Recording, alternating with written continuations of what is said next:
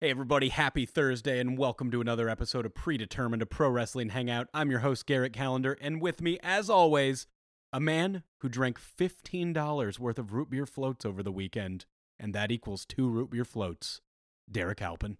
This is uh, an unhealthy obsession that I have, uh, but I don't plan on getting this obsession and this addiction fixed anytime soon because I love root beer floats. Hey, we all have our thing, man. Some people like drugs, some people like to put ice cream inside of soda. It's Yeah. uh it's just it's just the way things go. I live I live a good life. But you know what's even better than a good life? What's a good life? What's better than a, good, life? A I, good I life is- question what a good life is. it's it's an existential crisis. Uh, a good life with pro wrestling is even better. Oh, it's the it's there's literally nothing better than a life of pro wrestling. We Yeah, we live that life every day. I guess I do know what a good life is. Yeah, welcome to the good life, says Kanye. Ooh, today I feel like today's a weird day to bring up Kanye. It is a weird day to bring up Kanye. But you know what? It's not a weird day to do. Hit our goddamn music.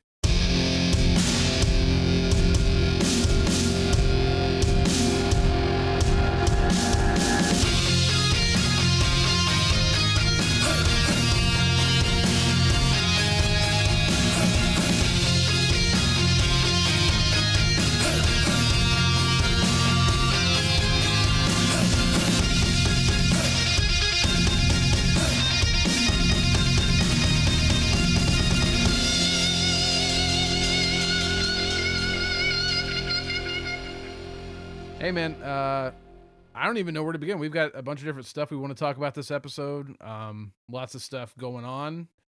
Uh as far as the indie scene, we're we're getting some announcements on what the roster is going to look like for that All In show here in Chicago in September. Uh we're going to talk a little bit about that Andre the Giant documentary and uh also some stuff going on in WWE. Uh tomorrow the best Royal Rumble in the history of humanity uh that you're going to get before lunchtime and it's excellent is a Royal Rumble. That's uh coming up. Lots of But, but first, before we get into the greatest Royal Rumble in human history of anywhere in the world, of any over the top Royal Rumble ever presented, I need to ask you for a favor. Sure. Not you. Not you, Derrick. Oh. the listeners. This is the part where I bet they're like, I'm going to tune out for about two minutes because I listen to a lot of podcasts and they're always telling me to rate, review, subscribe. And you know what I do?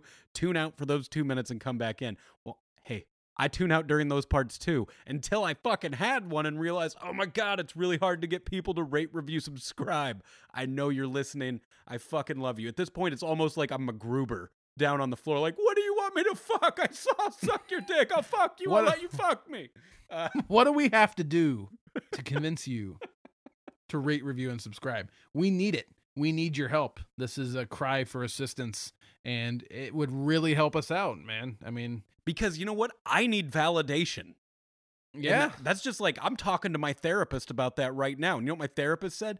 Tell him to rate, review, subscribe. She didn't say Yeah. that. She didn't say that. I'm lying. but I would just love it if you did because I know you're listening. You know what? Just put a couple sentences on there. Tell us what you like about the show and what I need to do to you now that you wrote that. if there's just 50 reviews that are just like, hey, great show, like wrestling, they talk about it, now you got to suck my dick. Uh, I, we'll see what happens. I'm still stuck on the idea that I really wish your therapist told you to rate, review, and subscribe. I'm sure she would. I'm sure she would. And everybody's like, Garrett sees a therapist. Yeah, he does. Sad boy watches wrestling. What do you think? We're just airing it all out today. My problems with root beer floats, you seeing a therapist. yeah, we both got problems, man, and that's why we're watching uh, big men and you know small men do flippy shit and throw each other. Yeah, it's a sign of the times. It's a sign of our problems Actually, before before we get into other wrestling, I, I this is a little off topic, but I started playing that uh, new God of War game, Yeah, and uh, I I'm, I've never That's played. an internet meme now. oh, is because this dude looks just like Triple H.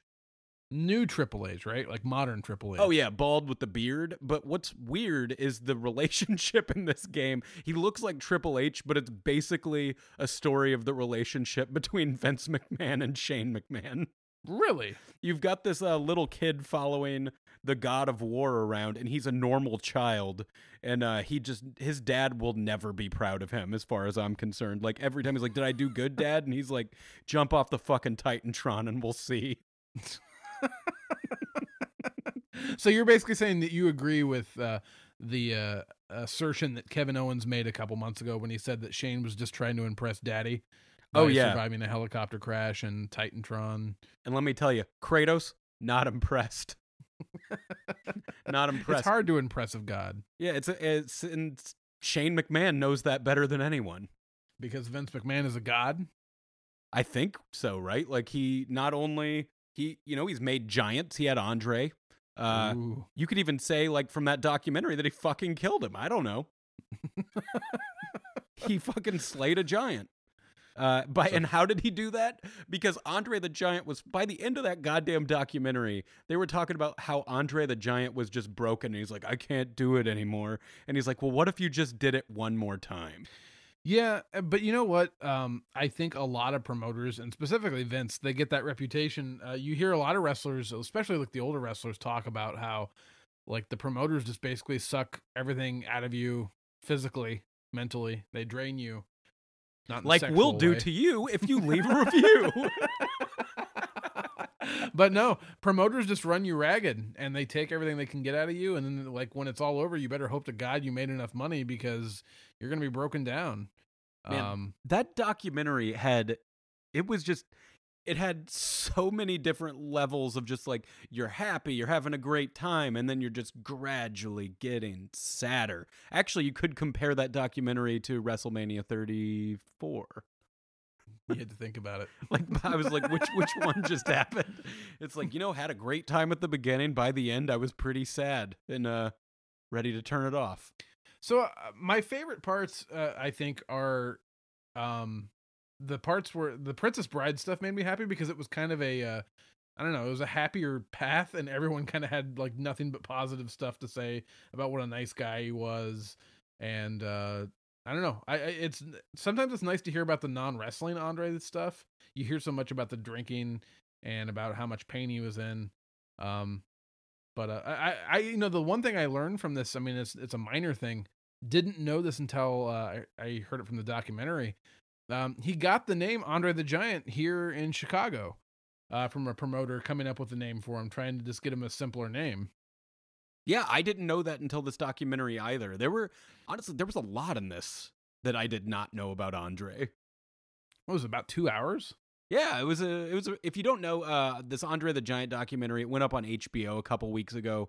Highly recommend checking it out. Um this is even something I think that you could trick cuz you know, we're all wrestling fans. You're here because, you know, you don't have a million people to talk to, but you know what? I bet you could convince your significant other to watch this because it's just a heartfelt documentary. You could lie and be like, "Remember that big guy from The Princess Bride?" Well, there's a documentary about him. Yeah. There's a he had a very interesting story and then when it comes on and you realize that they've been talking about wrestling for an hour and a half. You're like, "No, no, they'll get to the they'll get to his movie career." You're trying to swerve your significant other. This isn't about pro wrestling, sweetie. It's about a man who did some pro wrestling. who just was very big. Actually, I think the saddest thing was I, I think Hulk Hogan said it. A lot of Hulk Hogan. There's a whole section just about Hulk Hogan in Yeah. that documentary. Not Hulk Hogan and Andre. They had a section to explain who Hulk Hogan was to build up to the WrestleMania 3 thing. As as if though people didn't know. As if Hulk Hogan produced it. but uh, I don't know, man. What what was your favorite part of the documentary? favorite part. I mean, if I have to pick like what was the most fun? Well, what section? What Uh, well, section of the documentary? the your- wrestling. Uh, no, there was a part where they just spent a good amount of time talking about Andre the Giant's farts, Yeah. and there it seemed like a man filled with great sadness. Like one of his simple joys in life was just letting a good fart go in an elevator. That makes sense. I also got a lot of joy out of hearing Mean Gene Okerlund say Andre would take a fart. Take a fart. He did That's what word it that way. he did. And if you rate, review, subscribe, this guy right here will take a fart. Andre really loved flatulence. Like this whole podcast is like well they- i don't know they were hanging out talking about wrestling then it seemed like it got into some weird fetish shit like This is not what I rated, reviewed, and subscribed for. They're like, I'm uh, back actually one star now. One star because I don't want you to do anything to me and I don't want anything to do to you. This was such a nice podcast when we were just talking about WrestleMania stuff. Yeah. it really changed in the last couple weeks. Uh, but This no, my, gone to a dark place. my favorite part of that documentary was when they were talking about what it was like to wrestle Andre if he didn't like you. Yeah, because he didn't like Macho Man. which I thought was hilarious. Hulk Hogan discussing those moments. He said they would go check no the baby oil. no out. baby oil. like it just it was like uh honestly this would have been like this Kratos little kid situation in God of War except Macho Man is the little kid who can do nothing right. but but the, but the way Hogan made it seem is that Macho Man did care about what Andre thought. Like he really he really wanted to have a good relationship with him, and Andre just wasn't having it. Oh, and the Hulk Hogan said every time they got to a venue and looked at the card, like he and he made it seem like they didn't know what their match was going to be until they got there. But he was like, it would always be me and uh, me and Randy tagging against Andre and somebody else. And he said every time Randy saw his name on the same card, like having to battle Andre, he just was like, like he knew he was about to just. I'm gonna be sore for a month. There's just something really funny about a sad Randy Savage. So uh, this is uh, like uh, and tied into the documentary. I when they were talking about the WrestleMania three uh, showdown between Hogan and Andre, um, it was a tiny little part, but he mentioned uh, after Andre told him to slam him and then hit the leg drop. Hogan said that he didn't know. He thought that he said he thought that Andre was going to kick out, which I maybe I interpreted it the wrong way. It almost came across like he implied that Hogan didn't know he was going to go over. Well, okay, so there's a long segment of that where he's talking to Vince, and Vince and Hogan didn't know if Andre was going to go along with it. Because at this point, I don't believe Andre had been beaten yet, right? I'm not sure. Like I, I I know, like, he has, like, one of the longest undefeated streaks in wrestling. yeah. But they said that pretty much, you know, if Andre didn't want to lose, Andre wouldn't lose. Right. and that that whole day leading up they're like is andre going to do business is he going to do the job for me and they just really didn't know but he said that hogan said he walked in there and tried to show andre a piece of paper like where he had the match written out and andre wouldn't look at it and it almost sounded like he got in the ring and andre just magically knew the match so i i don't really trust much that hulk hogan says um you think that's bullshit? I mean, I- just mean in general throughout life. Like, I don't Oh, think Hulk Hogan's the right. right person to listen to about anything. Like, if he, Oh, for sure. like, if he's like, no, I, hey, brother, I know with hundred percent accuracy, this is the answer to your question. He'd be like, "What are you doing, brother?" And I'm like, "I'm, I'm still googling it." He's like, "But I just told you I was hundred percent certain." I'm sorry, man. I just, I don't buy it. Next week, Hogan's gonna want to actually be on our podcast, and you're gonna have to confront this issue. And he's gonna be willing to do it. He's like, somebody wants me on there. I'll do it. You gonna come down to the beach shop, brother? No, man, you're gonna have to fly to Nashville or Chicago, one or the other. Okay, brother, no problem. So when you think of like, I mean, we're talking about Andre, but when you think of like the moment that made Hulk Hogan, do you think of him beating the Iron Sheik for the title, or do you think of him slamming Andre? I think we all think of him slamming Andre because Hulk Hogan has never let us forget it. he always adds a couple 20, 30 pounds every time he tells the story. Like, I bet if you watched his whole court case, he at some point he would say, "It was like when I was in the super or the Silver Dome, body slamming Andre the Giant at WrestleMania three. Yeah. That's been a point of reference for him for his whole life. But you know what? I, I kind of get it. If the guy had a reputation of if he didn't want to fucking lose, and then he fucking picks you, you're you're the you're the fuck man. You got to think. Lesnar's probably going around doing the same thing, talking about the Undertaker. You should have seen what I did to John Cena. That wasn't even planned. I just did it. I slammed that son of a bitch all over the place. when we had a whole match worked out, and I said, "Fuck this! I got a better idea." I didn't even know I could do that many suplexes. Once again, I feel self conscious because I feel like we're just doing an Irish accent for Brock Lesnar. hey, I'm doing a shitty Minnesota accent, and there's a difference. A shitty Minnesota accent aka the Irish accent. If you ask me to do an Irish accent, I just straight up could not do that either. I guess like I guess Fit Finlay and Brock Lesnar sound the exact same if I'm trying to do it. like they Oh. both say the word shillelagh the same. So uh, I think we need to give a shout out to one of our listeners. Um, Raw Monday Night Raw was in St. Louis uh, on on Monday, Huh. And uh, one of our listeners actually got to go to his first show, uh, WWE show, in Oh, his shit. whole life. That's a Um, big moment. That's a big moment in any boy's life. yeah, yeah. Do you remember your first WWE show? Of course I- you do. I do. It was in college because I had actually, I had really dropped off of wrestling for a while, and I hadn't been to a Monday Night Raw until I was in college.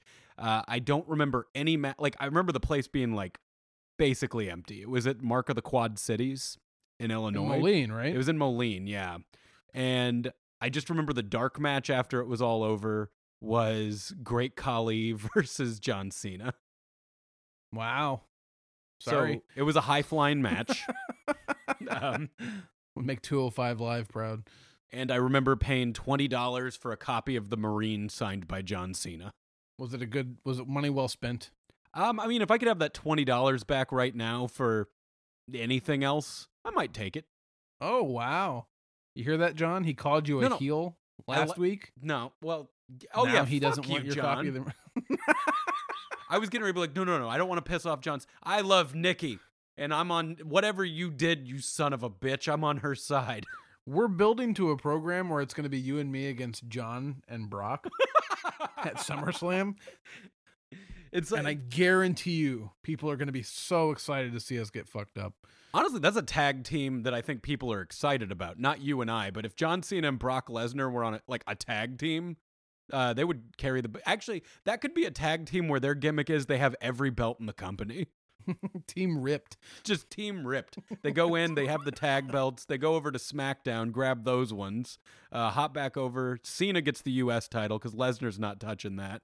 Uh, he's he also doesn't want anything to do with Intercontinental. He's like, I get the big ones. He's But- like, I get have, I get the two world titles and the two women's titles, See- and There's gonna be a point where that's all there's left to do in wrestling, where every story's been told, and they're like, well, what's Cena and Lesnar up to? let's just put everything on them and see how everyone reacts. We're gonna bury literally the entire roster, and also after all these belts are taken, Cena will show up whenever we want him. But Lesnar says that we can fuck ourselves, um, and he has every belt in the company.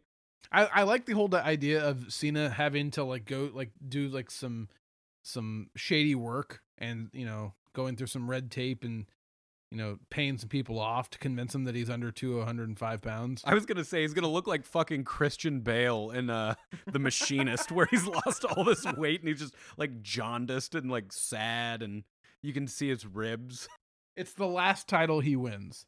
It's like a- he like he just loses a bunch of weight after he wins everything else. because that is genuinely the hardest title for him to get. Like he had to lose so much weight and lose so much muscle mass. And by the time he did it, he's just so fucked up and slow and sick that he's like, this was truly the hardest belt I had to win. and I had to beat I to Mustafa. Ali. I had to scratch and claw and not eat and not do my midnight workouts. He, Oh, he tries to do the five knuckle shuffle to Ricochet and just passes out on top of him, and that's how he gets the pin. how did we wind up at this point? oh, we were Bro. talking about somebody's first Monday Night Raw. That's all it took for us to get wildly off track. Yeah, no, I mean, uh, I just saw that one of our listeners was going to his first WWE show, and I uh, just wanted to say congrats. Uh, it seemed like you got a pretty good show. Yeah, his name is uh, Jojo Fresh, and uh, got the got the word from him on Twitter, Joey Walker. And uh, yeah, congrats on your first uh, WWE show. Long time coming if you're a lifelong fan, and uh, hopefully many more to come. Hope you had fun. Hope I think him and uh, another friend of the show, Dalton, went together. So shout out to those guys uh, for taking a good brother to his first Monday Night Raw. you did the right thing. I hope you enjoyed the Sammy and Kevin show because I know I did. Oh, God knows I did too. That was uh, that's something that I could deal with every single week if they decide to I'm- give us that. I'm hoping I do deal with it every single week. I hope that Kevin doesn't have to get mowed over by Braun Strowman every week because holy shit, I couldn't tell. I couldn't tell if it was selling or if that was just reality hitting Kevin over and over again. that that almost seems like he pissed somebody off in the back. They're like, "You're gonna have to take this a lot of times." well, I think probably like that was Randy's job on SmackDown, and Vince is like, "Braun, I got a new job for you. Anytime the locker room is upset with somebody, you're just gonna fucking mow over them, dude." Wait, so that was Randy's job on SmackDown? Like he was supposed to fuck somebody up? Yeah, the rumor is is that like because Randy has like tenure and veteran status there, that like part i mean not not that he would like fucking mug you but like if if there was a message that needed to be sent if you needed somebody to be a little bit stiff i mean did you see after uh what was it the, that european tour where kevin and sammy got sent home because of some misunderstanding with the new day on smackdown and them doing a finish wrong or whatever when they got sent home from the european tour when they came back there was a match where randy and sammy were involved and did you see the way sammy got thrown into the announce table very, very reckless. That is- recklessly. If that is the punishment, then what the fuck did the Singh brothers do? I don't. I think we know the answer to this. They didn't do anything. They're just really fun to throw. They're they're really good practice. He's like he never even learned their names, and he threw them for like six weeks. Vince, I heard you got me a little Indian guy to throw around. Well, actually, Randy, we got that uh, for Jinder. No, that's for me to practice uh, enforcing the locker room. Like he uh, eventually, Randy Orton goes to the Olympics for some sort of track and field event, but he he like I've been working like- on chucking guys my whole life. he's working on the shot put, but like you know, if you work with a Singh brother, then when you move down to like a smaller weight, it's just easy to throw. So yeah, maybe that's Braun Strowman's new role on Raw. That's what we were getting at with that whole tangent. But uh no, um, Oh, fun real quick, just about that Monday Night Raw, they had that really nice uh, Bruno Sammartino tribute at the beginning, and I didn't realize how many fucking times that guy sold out Madison Square Garden. Okay, so about that, Oh no, am I getting WWE worked? I think you're getting WWE worked because I, I look, I'm not the guy to come to about this. Maybe somebody's like, "Fuck you, Derrick. We actually have all the documentation right here." It Hulk really Hogan happened. is saying that to you. He's gonna say it one way or another. Hogan knows best, man. Or Bruno. Yeah, sure. Um, uh, but apparently, according to Meltzer, that that number is a little suspicious. What was it like? A, they said I can't remember if it was 147 or 187. Either way, that's a high number to have headlined at Madison Square Garden. Well, let's assume. I mean, again, this is a time period where the championship wasn't defended as often, but let's let's assume he went to Madison Square Garden four times a year, and I'm basing that on nothing. I'm just basing that on a guess of every three months for a Madison Square Garden show makes sense in my mind. How many years would it take to get to that total if he's doing four Madison Square Garden shows a year? I guess 36 years. Actually, more closer to 37 if it's 147. Yeah, that that's that already sounds suspicious to me because that's probably not actually true. I love WWE numbers because uh, it it really is like I'm terrible at math and they must be too, and they just like, ah, I don't give a shit. Just say a number that sounds high. Brock Lesnar's been Universal Champion for half a decade. I feels like it. I fucking believe that. and if it feels true, it's basically true. Regardless, like Bruno Sammartino, well respected guy, awesome, awesome, great tribute. Regardless of how many times he headlined the fucking Madison Square Garden, and I added the, so that that would have bothered me if I were listening to this podcast. Well, But- but I think the, the takeaway here is that it doesn't matter what the total was. It was a shitload of times. Yeah. Well, either way, what I'm getting at is, you know, they had everybody stand on the stage for the the ten bell, uh, you know, salute, at the beginning, Yeah. and I saw about two people behind Vince McMahon was Titus O'Neil, and I was just like, oh shit, what's he gonna get up to this time? is he gonna hug him? they should have a Titus versus Vince match. That's like the most interesting thing I could get out of Titus. I don't know. I, I actually have very specific feelings about that. I feel like everyone else got over that really quick. I didn't get over it. Like you're still feeling it. I am still feeling it very much. Like I felt like like out of all the things for Vince to get really fucking upset about and suspend somebody over, it was wasn't during Daniel Bryan's retirement speech? Yeah, and Vince didn't even like him that much anyway. Yeah, like what the fuck? Like like Titus in his mind was thinking, you know, I hear these rumors about all these guys needing to develop a relationship with Vince to get anywhere in this business. So I'm making my move tonight. And a, and a, like a sincere moment and I'm going to go in for a hug. And the idea that Titus like felt like, all right, I'm making my move and hug, and Vince, get the fuck off me. like the idea, like the idea of him going off is both funny and then sad when you realize he actually followed through with the punishment. You're not getting paid for the next few months because you fucking hugged me. Don't fucking hug me when a man retires. Nobody, no, I, I swear to fucking God, nobody in the audience nobody watching at home was thinking, "Oh man, they're breaking character."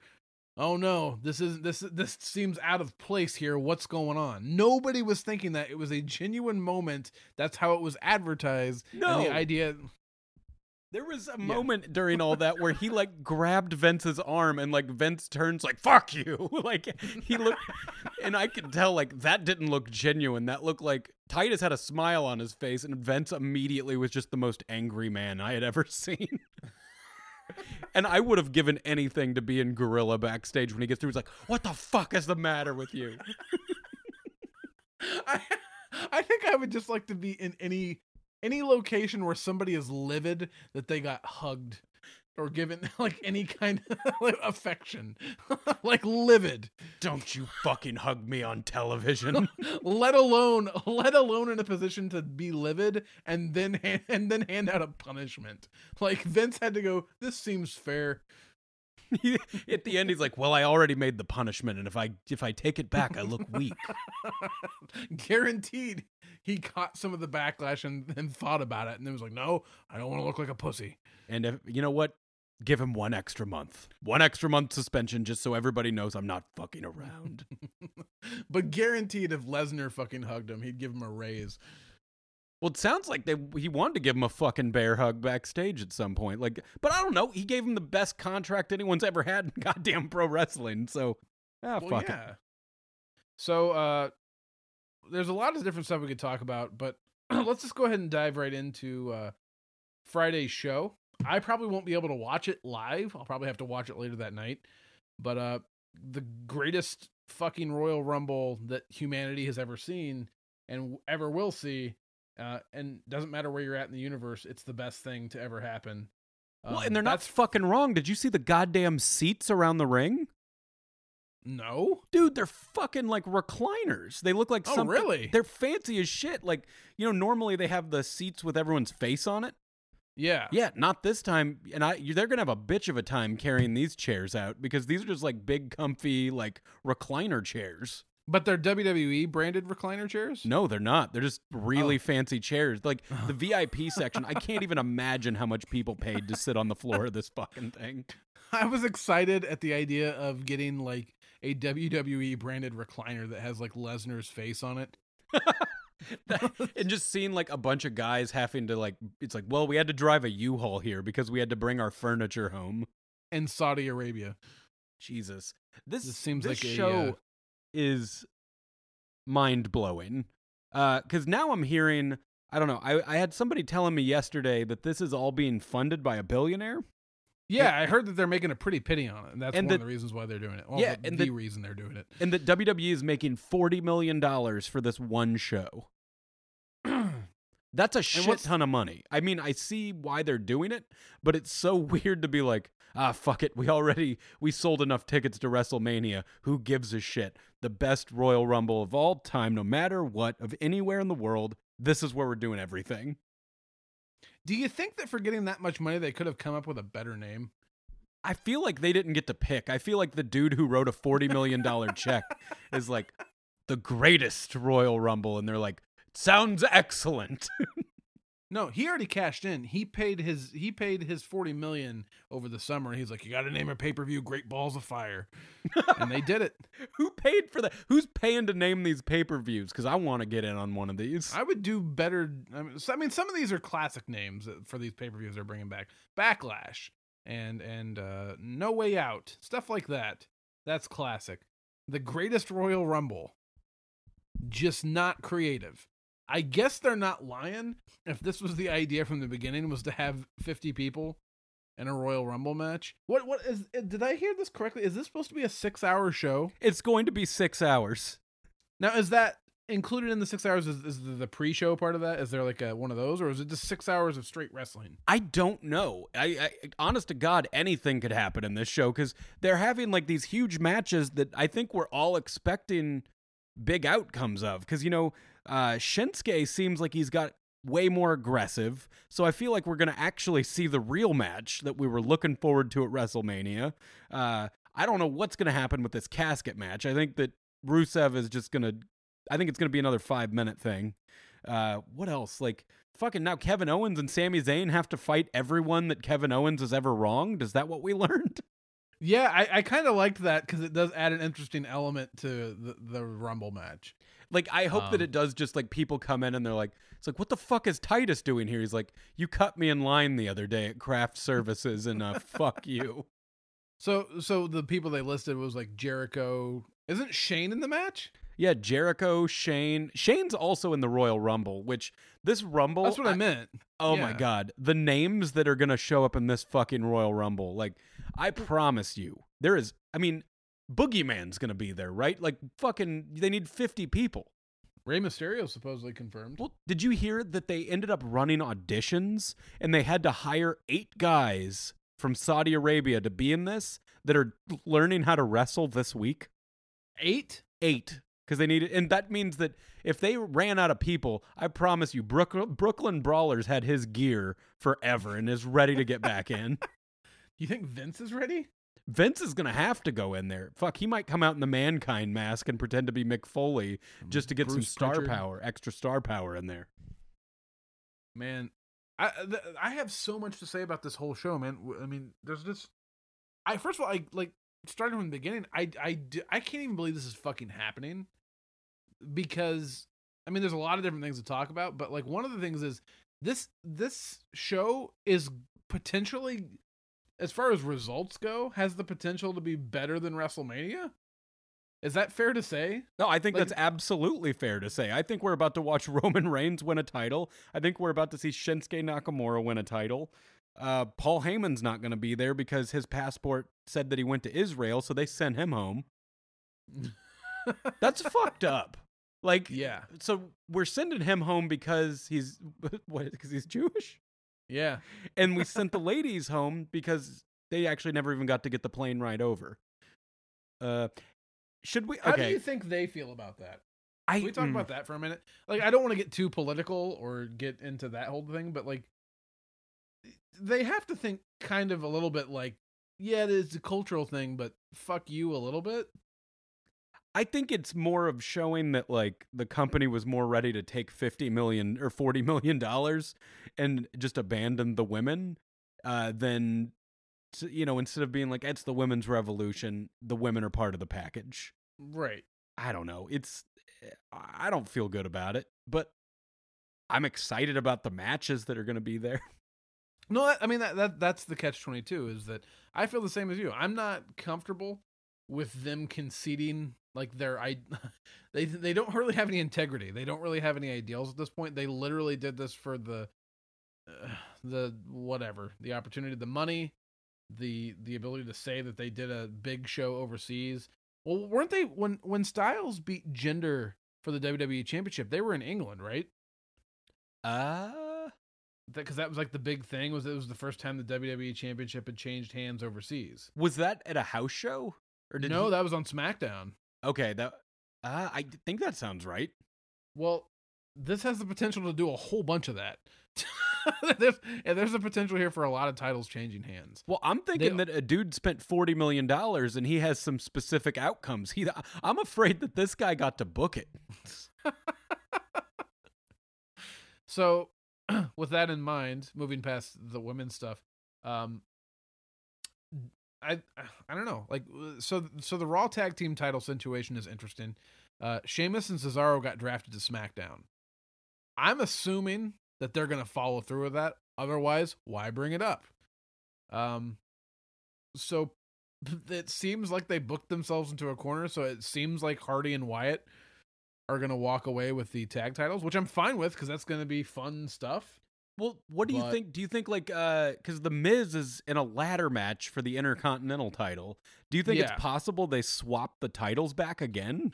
I do.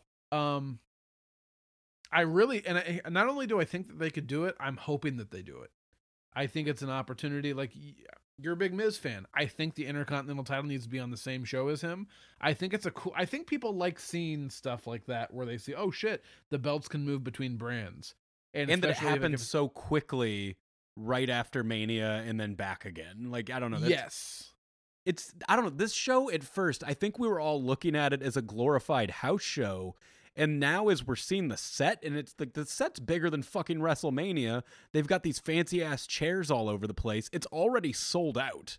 Like they're advertising this as a sold out show. There are no seats left. I don't I mean, I don't think I have anyone is thinking this is a house show anymore. I think we're thinking like we decided fuck WrestleMania, we're going to do this show. Yeah, and that's kind of how it feels. And and one of the things I wanted to, d- specifically talk about, I wanted to make sure I had some time to talk about this with you. Um, let's. Do you think Roman Reigns is winning the belt? I think he has to. I mean, if Right? he if he does not win it Friday morning around 10 a.m. Actually, if it's a six-hour show, it'll be sometime after lunch for us. Uh, if he doesn't win that, I don't know what the fuck you do with him ever again. You can't just I have him agree. lose to this guy three times clean. But what does it say that like if this is the guy they've been working on building for four or five years now? If if if his crowning moment is going to be basically you know what Friday afternoon overseas, like But That- I mean, that- if it just feels so weird. It feels like it just. I, I this is prob. I feel like we've never encountered anything like this in wrestling before, but specifically in WWE, where we're about to watch a guy's big moment happen, and it's not even targeted towards us. It's almost like the well, fine. If you guys don't like it, then I'll show somebody else how awesome Roman Reigns is. But I mean, if they are targeting, you know, overseas demographics and they get that huge show and people overseas see like, oh my god, when they come over here, there's a huge fucking match. That's Yeah. probably going to draw business over to the next show because they're like, well, remember what happened last time? Like everybody changed belts. Yeah, So I mean, mean, that- I mean, I get what they're doing. Uh, it just feels like it. i don't know. I guess it feels like I got slapped in the face a little bit for buying that WrestleMania ticket. But well, yeah. That's they're that's also giving me a show I'm excited about. I think. Right. Uh, no, that's what I was going to say is that it almost feels like they held off on a lot of decisions that they could have done at WrestleMania to just cash them in at the show. Of course, we don't know that. We're recording this on a Wednesday. We haven't seen what happens yet, and it's potential nothing surprising happens. And that would be actually more surprising to me at this point if they didn't do any of that stuff. I could see most of the belts switching. I Um, wouldn't be surprised if every single belt switched. And I, don't know. I guess is Braun Strowman going to win the Royal Rumble? That I, I think either Braun Strowman or Samoa Joe, right? Or Daniel Bryan. Yeah, yeah. I guess I don't know who's big over there. Like, I mean, I assume it's the same guys here. I don't, I don't know if it's a, you know, if there's anything different happening over there where it's like, no, we're a bigger fan of this guy. Yeah, I, that's why I just think it's an interesting decision to try to cash in. Like, I you, we're assuming that Roman Reigns will get cheered over there. I guess, like at the very least, uh, you know, we're always talking about how everything in the WWE is not us, but just like the world is like the WWE is very predictable in what they're always doing. They just threw us this show that we have no fucking clue. Like it just popped up out of nowhere for us. And yeah, backlash is like what two weeks away. Yeah, and it's fucking huge. So, I mean, good on them for making an exciting show and something for me to spend six hours doing secret at work. So, but you know, I, I was gonna predict. I actually think that what's gonna end up happening. I think Samoa Joe is bringing the Intercontinental title over to SmackDown. Um, Miz is a fine pick. but I don't see Balor or Rollins retaining. Um, I see Jinder winning his U.S. title back. Um, Ooh, here's one. You know what? We didn't get the demon at WrestleMania, but I bet if this guy that spent all this money is like, we want the demon, he's like, you got the demon. Paint up, Balor. really? I don't know. Do you don't you see that? Like, if the guy that's giving them forty million dollars is, I want the small man to wear the paint. it's like, okay, you got it. Paint those abs, But boy. you, but you would think that if they want the demon, they would want Paul Heyman too, right? Jesus. If I was paying forty million dollars, I would definitely want to see Bayley's Tubeman and my show. well, that's I- it's a different culture, and tube men aren't allowed in Saudi Arabia. That is horse shit. Wacky waving inflatable tube men. They they're actually stuck at customs right now. They got arrested, uh, and and they look so distraught. and they were found with cocaine in their butt, which explains the way they move and their excitement. They're the ultimate marks. Actually, they you know what they were gonna send them over to intro Brock Lesnar, and then they got caught up over there too. So he's just gonna get fucking Joe. Fuck, JoJo can't even do it, can she? Oh, I'm trying so hard not to lose my shit right now because I just had an amazing image come into my head. Well, you gotta you- say it. Can you imagine fucking giant ass Brock Lesnar coming out with his music, coming out with Heyman, and then when he does that little roar like flex thing that he does after doing a little you know skip to Maloo, It's- Then all the tube men- the fucking tube men pop up Oh. instead of fucking pyro. You're actually making me think that there were some real missed opportunities for the mixed match challenge. the, if next year we don't get the team of Bayley and Brock Lesnar, then what the fuck was any of this for? the hugger incarnate. And they're like, well, you know, the the charity is gonna get twenty thousand dollars, but Brock Lesnar got a five hundred thousand dollars for each appearance. for for a crowd of 3000 people on Facebook watch. Yeah, because everyone left and they didn't want to have to sit through 205 live to get to it.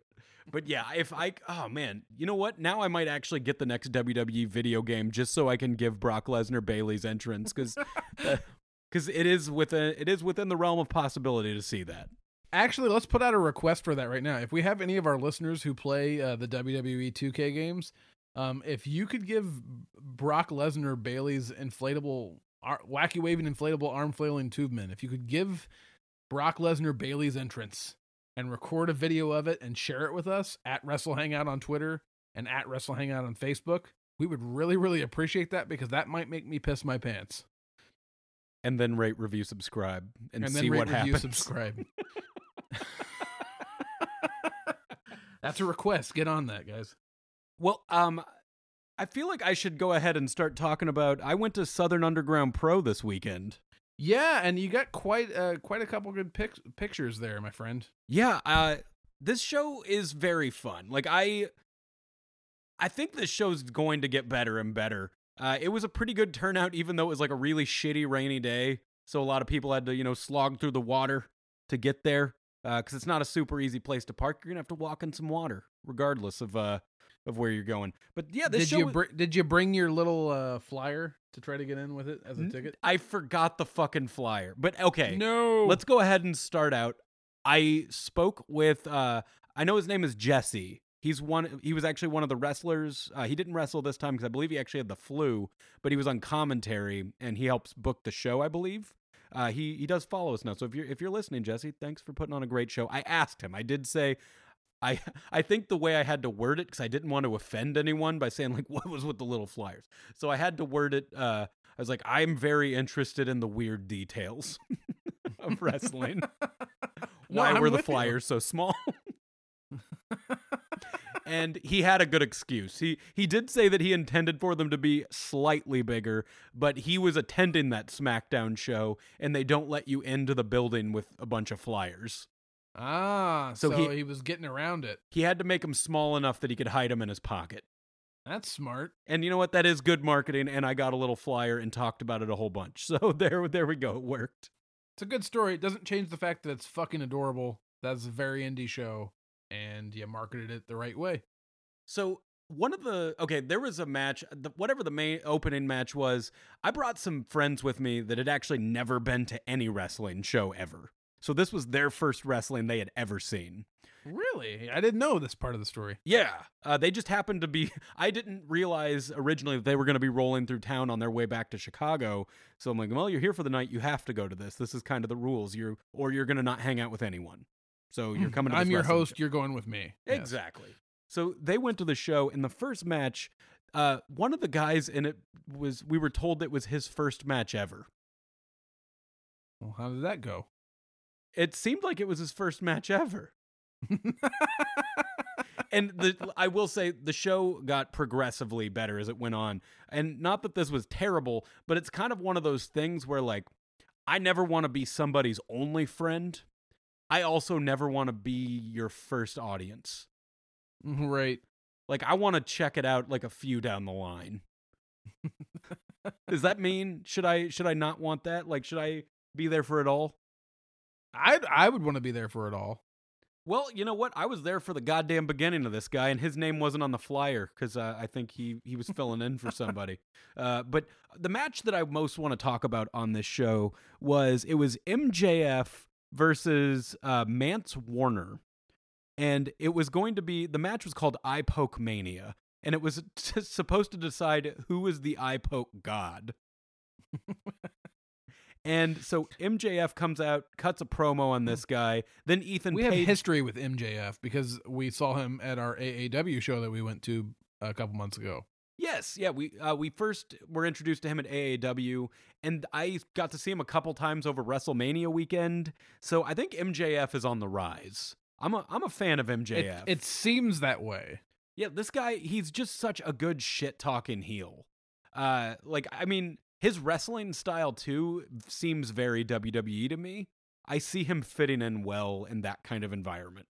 Do you think he'll have to ditch the scarf when he gets there? I don't know. I feel like he's got like several people's gimmick. He's like because people chant EC2 at him instead of you know EC3. Uh, he's kind of got that Miz thing going on, but he's got the Jericho scarf. Okay, but then Ethan Page comes out and they're just cutting promos on each other. He wants to get added to the eye poke match, so they're in a match where just dudes are poking each other's eyes, and these eye pokes were getting distributed like they were super kicks. And the thing that brought me the most joy out of this match is they were still doing leg slaps for the eye poke, so every eye poke sounded just fucking like a super kick? yes. and I thought that was a really awesome thing to do. Uh, they ended up having their their local guy go over over the two like out of towners, which were Ethan Page and MJF, and uh, they Right. declared that he was indeed the eye poke god. Other than the local guy? what the they local yeah guy? they declared that the local guy was in fact the eye poke god Mance Warner.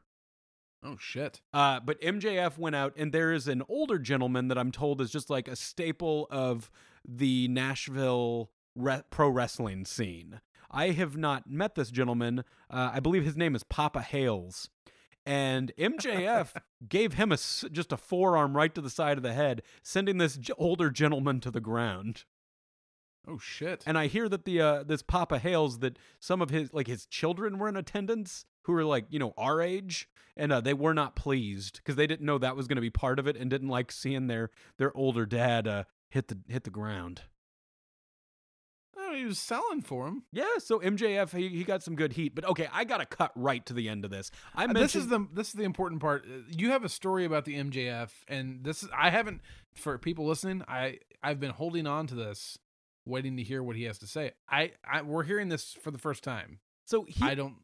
He pulled some shit that I did not agree with, and I can't tell if I'm getting worked or if it was just some like heelish carny shit. Well, So to me, when you go to a wrestling show, uh, you know, like I would never ask somebody for a picture without having given them some money first.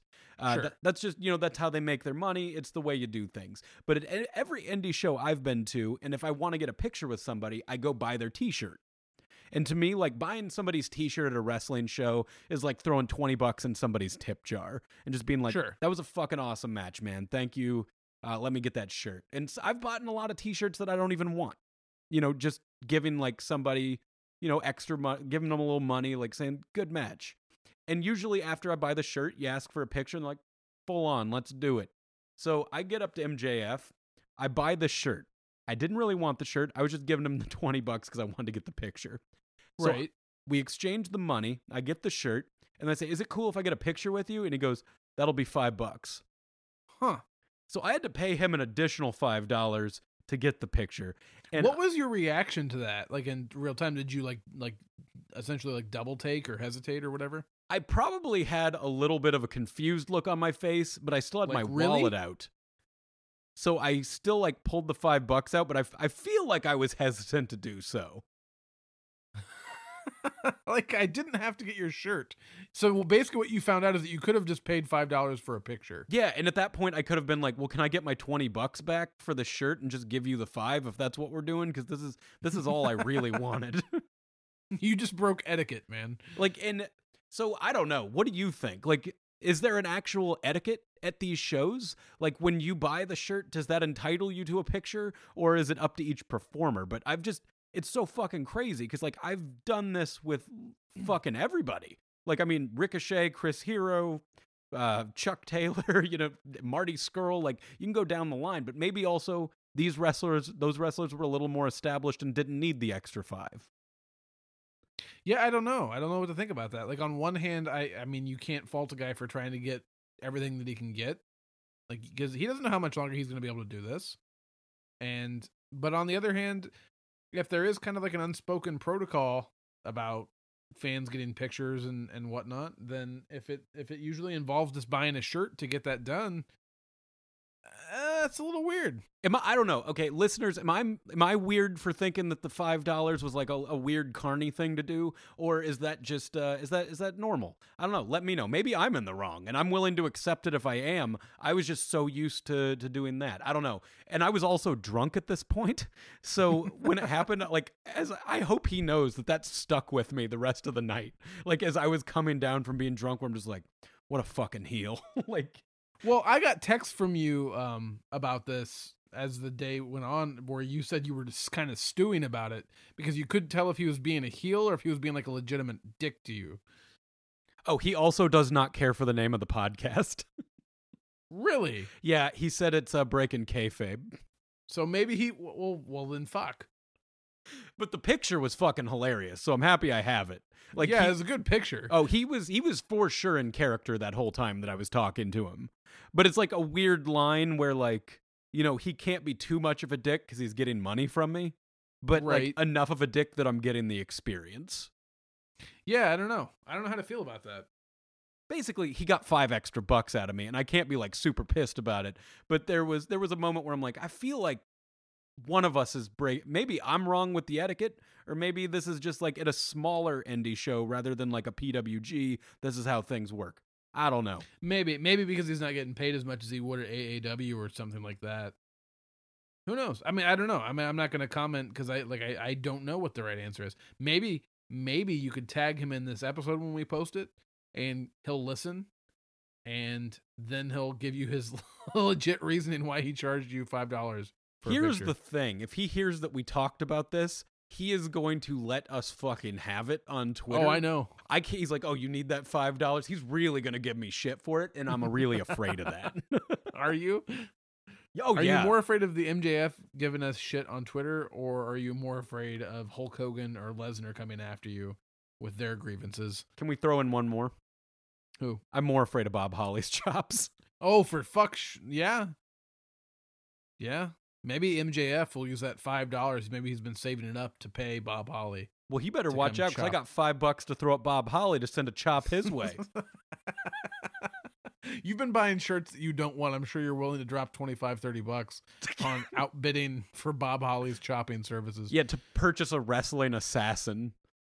Yeah, no, I think I think that's an interesting question to ask, which is that like, are you the asshole for just assuming that this is etiquette and this is how it's always supposed to be done?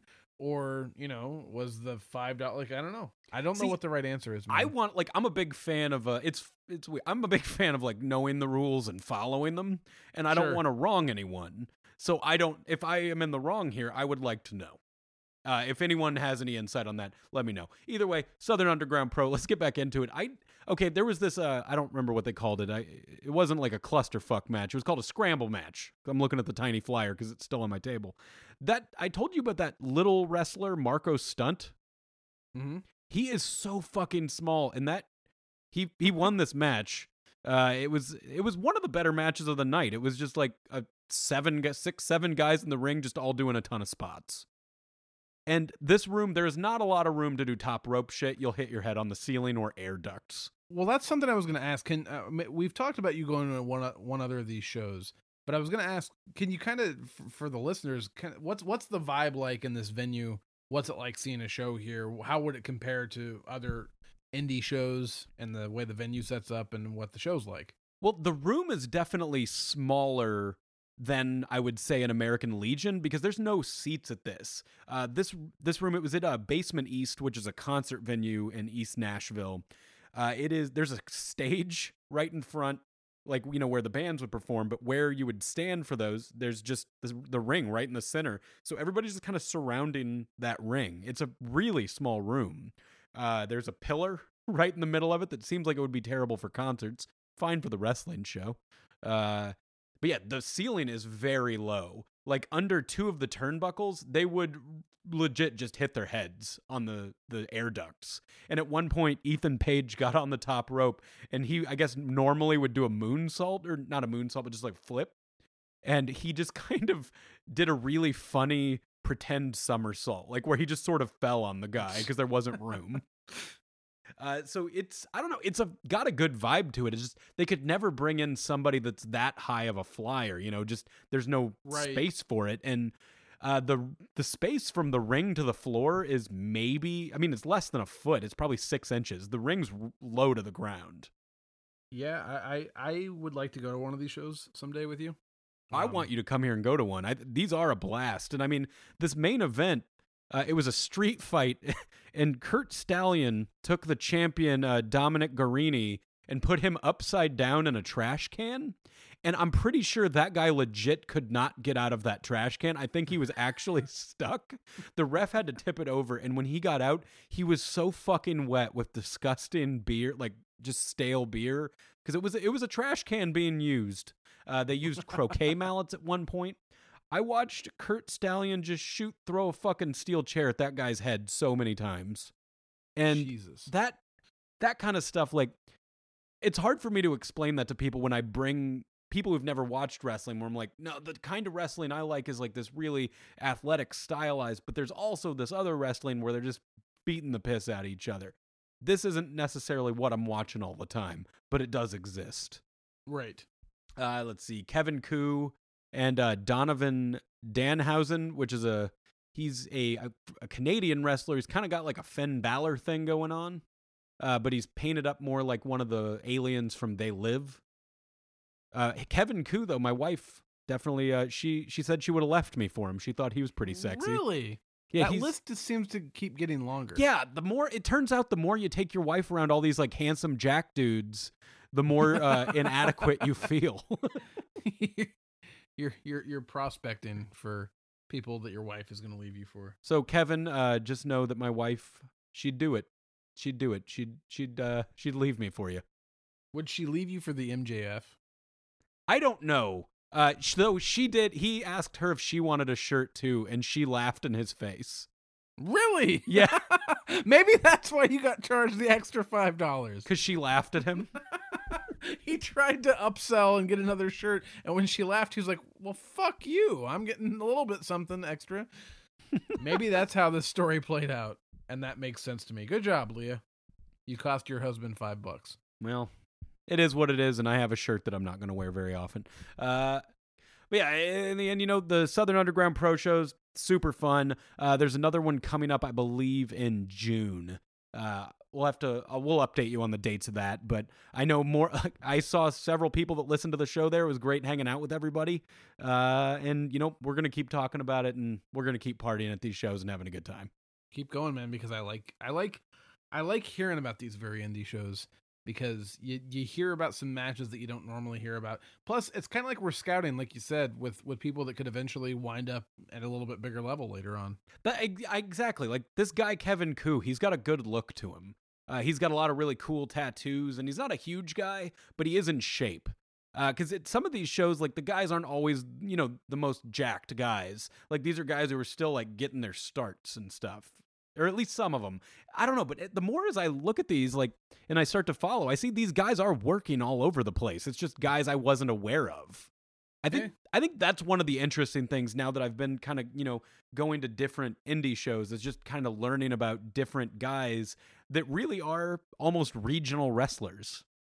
For sure. It makes it feel more like territories. And I do kind of enjoy that where when you go in this room, all these people know who these guys are and are into it. And it's just a matter of, you know, you can go to the show once and you might uh you might scoff a little bit at some of the guys. But as it goes, it's like anything. The more you see these characters, the more you develop a relationship with them and have a good Sure. time. I was actually going to bring up somebody. There's a, there's a. I'm pretty sure there's a, a girl wrestler up here uh, in Chicago who's building a name for herself pretty well across the country now. Her name's Kylie Rae, Okay. and uh, I th- I think she's been at a couple shows down there in Nashville, um, by you. I've seen advertisements for. Actually, the Um, weekend that I'm going to be up in Chicago, they're having a two day uh, all women's tournament at the Nashville that- Fairgrounds, and I, that's probably what she's performing at. Um, I know there's actually some other shows uh going on that weekend when you're up here too. So, um, yeah, a lot of stuff going on. Uh, God, and we talked about it during WrestleMania. A lot of times when like a promotion comes through, uh, people will leech onto that weekend, and you can make a weekend to pro wrestling even when it's non WrestleMania weekend. Well, and that's what we're going to be at two wrestling shows in May in Chicago. We're going to be at GCW on the 12th, which I believe is in Villa Park. Uh, that's Yeah. like death matches, so it's going to be Joey Janela, Nick Gage, and a bunch of other guys I'm not familiar with that I'm probably going to see uh, make me cringe a whole bunch as they hit each other with light tubes and steel chairs and shit. And we'll be right in the front row uh, getting that on our face. So that'll be interesting. And then we got ROH Ring of uh, or ROH New Japan the next day. And I think we want to try and set up something. If uh, if we have any listeners in Chicago that want to have an actual hangout, I think we're gonna set up a time and like you know all meet up at a bar and hang out, get some drinks before one of those shows or something. Yeah, uh, we we talked about it back and forth. We haven't decided where that's going to happen yet, but if we have any listeners in Chicago, as we said earlier, uh, hit us up on the social media. Let us know what uh, you're thinking.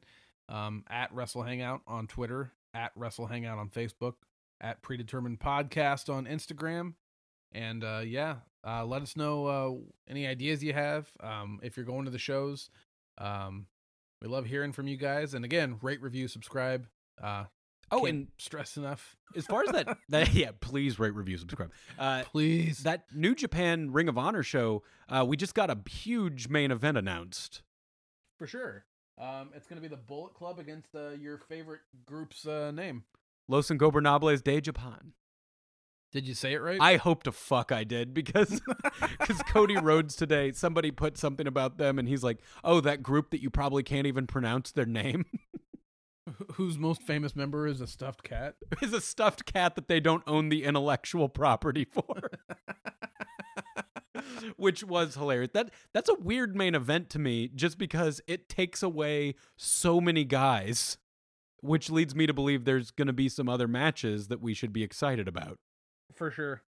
I'm excited about it. Um, but the other thing, yeah, like I said earlier, you want to list off some of the people that Cody has uh, announced for the All In show in September? Fuck yeah, we just got uh we got that Britt Baker's gonna be there, and we just got that Jay Lethal just got added, as well as I think before uh between the last episode and now, Okada got added as well. Yeah. This show's Um, gonna be fucking huge, man. Like it I mean, I guess at this point it really is just kind of a Ring of Honor uh New Japan show. But I know we're starting to throw interesting females in, and uh, also Joey Janela just got thrown into that mix. So yeah. this is going to be a weird, wild show. I'm curious to see how long of a show they end up putting on. Uh, Cody just made the announcement today on Twitter that, and, and he's said this several times, but uh, how they're going to handle the ticket situation is going to be announced very, very soon. He said Wednesday, And- actually. Yeah, and and I think um I don't know, the way he made it sound is that they're trying to do this uh the the way they're going to handle their tickets is so that it doesn't reach the secondary ticket market, so that you don't have to pay a buttload to get there. Um, they're trying to handle it. They've already priced everything. He has in his mind what his fair price for tickets is. It's why they scouted so many different venues. And uh, so, yeah, they're trying to avoid things getting out of hand with the ticket situation. Hopefully, it, it plays out. Like we've talked about before, they probably could have picked a bigger venue and it would have sold out. It's still funny looking on Twitter and seeing people put like, "Oh, you're gonna sell out the venue with these people that twelve people have heard of." Fuck off! I'm just like, where have you? If you don't know who any of these people are, I don't know where you've been Yeah. in wrestling. Like, I mean, even if you only watch WWE, I feel like it's hard to not see these names start to pop up. I mean, Okada shirts are sold at Hot Topic now. Like, that's pretty big that Japanese wrestlers are kind of making their way over here. Yeah, I mean this is this is a big deal. This is gonna this is a monumental moment in the history of pro wrestling to see indie like an indie uh, group of guys. I because I, I, don't even want to call it like an organization because it's not like it's New Japan or Ring of Honor. It It's honestly self-funded. seems like Cody's the one doing that. Like, I wouldn't be surprised if he's doing it himself. I mean, all of the people they've announced, he announces it on his new Instagram account before they even put it on Twitter. Yeah. So I'm thinking that So- Cody's bankrolling a good part of this. Well, that's what I'm saying. Is it, it doesn't even feel fair to call it an organization. It just seems like it's an individual effort, which is a I don't know. It's a big step in the history of pro wrestling. Watching just one of the boys promote his own show, and it's going to be a huge sellout, and it's going to be a majorly covered, and and yeah, And speaking of, uh, they also announced that I want to say it's next week. The tickets to the New Japan show in San Francisco at the Cow Palace go on sale, Yeah. and my plan is to be there. I I do plan on that. So if you plan on going to the uh, the Cow Palace, let's uh let's let's hang out over there. Should be a good time. wrestle hangout. Hey Garrett, you know what time it is? Is it time to hit our goddamn music? No, it's time to say something nice. Oh fuck! you got swerved. I got swerved. I got to think of somebody to say. Well, I mean, do I say something nice about MJF? Yeah, Because he wouldn't say something nice about me. no, but that's not how it works. He said our podcast name is breaking kayfabe. Is Charge that me that issue that we deal bucks. with with when we meet other wrestlers? Is they're going to be like, oh, I don't like that you're just outright saying that it's predetermined. I hope that's not an issue because I would actually like to address that for a moment and be like, hey, this has been used as a defense of your business for a long time. We're just rolling with it. Exactly. And this is a whole thing where it's like all the time people come up to me and say, "You know it's fake, right?" And it's like it's not Yeah. fake, it's predetermined. It, predetermined is the word I have to use to defend your business. Uh, It's a that- that- cliche. that's why it. That's why we're using it. Yeah. So uh Say something nice. out of this. MJF, Say that- something nice. MJF is su- like, regardless if he took my five bucks uh, and sold me a shirt that I don't love too much, uh, I feel like he's gonna hear that and be like, I really like that shirt. Fuck him. So you know what? You take your fake Burberry scarf and get the fuck out of here, MJF. Next time I no, I'm just kidding. Uh, that guy is he cut such a good fucking promo at this small show, and just hearing the way he was able to just effortlessly do that. He has definitely had practice. I guess uh, MJF is in CZW, so I mean that is a that's a you know one of the bigger indie promotions, and he it seems like he's putting in good work around, and I I really hope things go well for him. Uh, that's he just cuts a good promo. He stays in character the whole time uh, after the show, which I really respect. I feel like there's not a ton of wrestlers that have a big enough character to do that. But like you know, having experienced him and Dalton Castle in person, it, they're just both fucking delightful to be around. It makes you feel like you're living inside a comic book. I think regardless of the five dollar situation, you are rooting for him to make it big, right? oh 100% I'm a fan. Like I wouldn't have paid the five bucks if I wasn't a fan. Like I wanted that picture. I thought it was you know it'd be fun. It, he's he's awesome. Like I want the heel to be shitty to me. Well, you said something nice about a guy who you kind of cut a promo on earlier. But I'm to take a this is to be a really weird turn because I'm to say something nice about somebody that I don't necessarily have a bunch of negative things to say about. Um let me talk about Braun Strowman for a moment. When Braun Strowman made his debut in WWE, he had all the potential to just be another big guy that never went anywhere. I think you could make the argument right now that he's the most over character on WWE television. Uh, that was like very evident on Monday. It's been evident at multiple times throughout the last what six six to eight months. Um, and I just want to give a shout out to Braun Strowman for being able to, in a very short amount of time, in the matter of like two to three years, he's become such a good worker. He knows what he's good at. Um, he's actually added to his arsenal. Anytime that guy drop kicks somebody, it's a fucking event. Like you, I know you said. I think we talked about this like towards the beginning of when we started doing this. How you said this guy has so few moves right now that when he starts to add in simple moves, it's going to look devastating to somebody else. Right. And I know that drop kick he did on the fucking outside of the ring. Jesus Christ. It's scary. Like you, you see a drop kick how many times a week in pro wrestling, and then when you see a certain guy do it, it just completely changes everything. And it's not because I I, I never really had anything negative to say about Braun, so it, this isn't a typical say something nice. I just I think for where he's got in his career in a short amount of time with with how little he had to start with and for having every opportunity to just become another big guy. Just a guy who just goes in there and fills his role for 2 or 3 years as being a monster and then getting out of there. He's really set the bar high and has blown my expectations out of the water and in my opinion he very he probably should be the guy in WWE right now.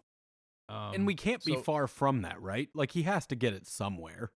You would think, but I mean, God, he's been hot for a long time, and it just he fits the exact description of what Vince McMahon wants in a pro wrestler. Right. That's what's so fascinating to me. It's almost like he's mad that the fans chose him and he didn't.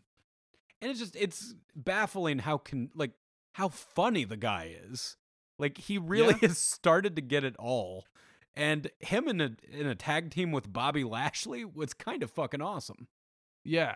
I think I think the thing that he has mastered very well that a lot of guys don't do, and we we talked about this when he did the upright bass segment. He balances the ability to be both comedic and then um, he can flip a switch and be absolutely terrifying again, and that's that's not easy to do. Um, he's uh, he's clearly a quick learner. I could I could go on all day giving compliments to Braun Strowman. So that's I, I got a lot of nice things to say about Braun Strowman. We're ending on a positive note today. Well, now that you're done sucking Braun Strowman's dick, hopefully he leaves a, a review for you. hey, Braun, rate, review, subscribe, please. All right, everybody. This has been another episode of Predetermined, a pro wrestling hangout. Thank you so much for hanging out with us. Uh, you know, check out all the social medias at Wrestle Hangout on Facebook, at Wrestle Hangout on Twitter, at Predetermined Podcast on Instagram. Uh, yeah, let's let's let's let's fucking hang out again next week. How does that sound? Yeah, do that and also hit our goddamn music.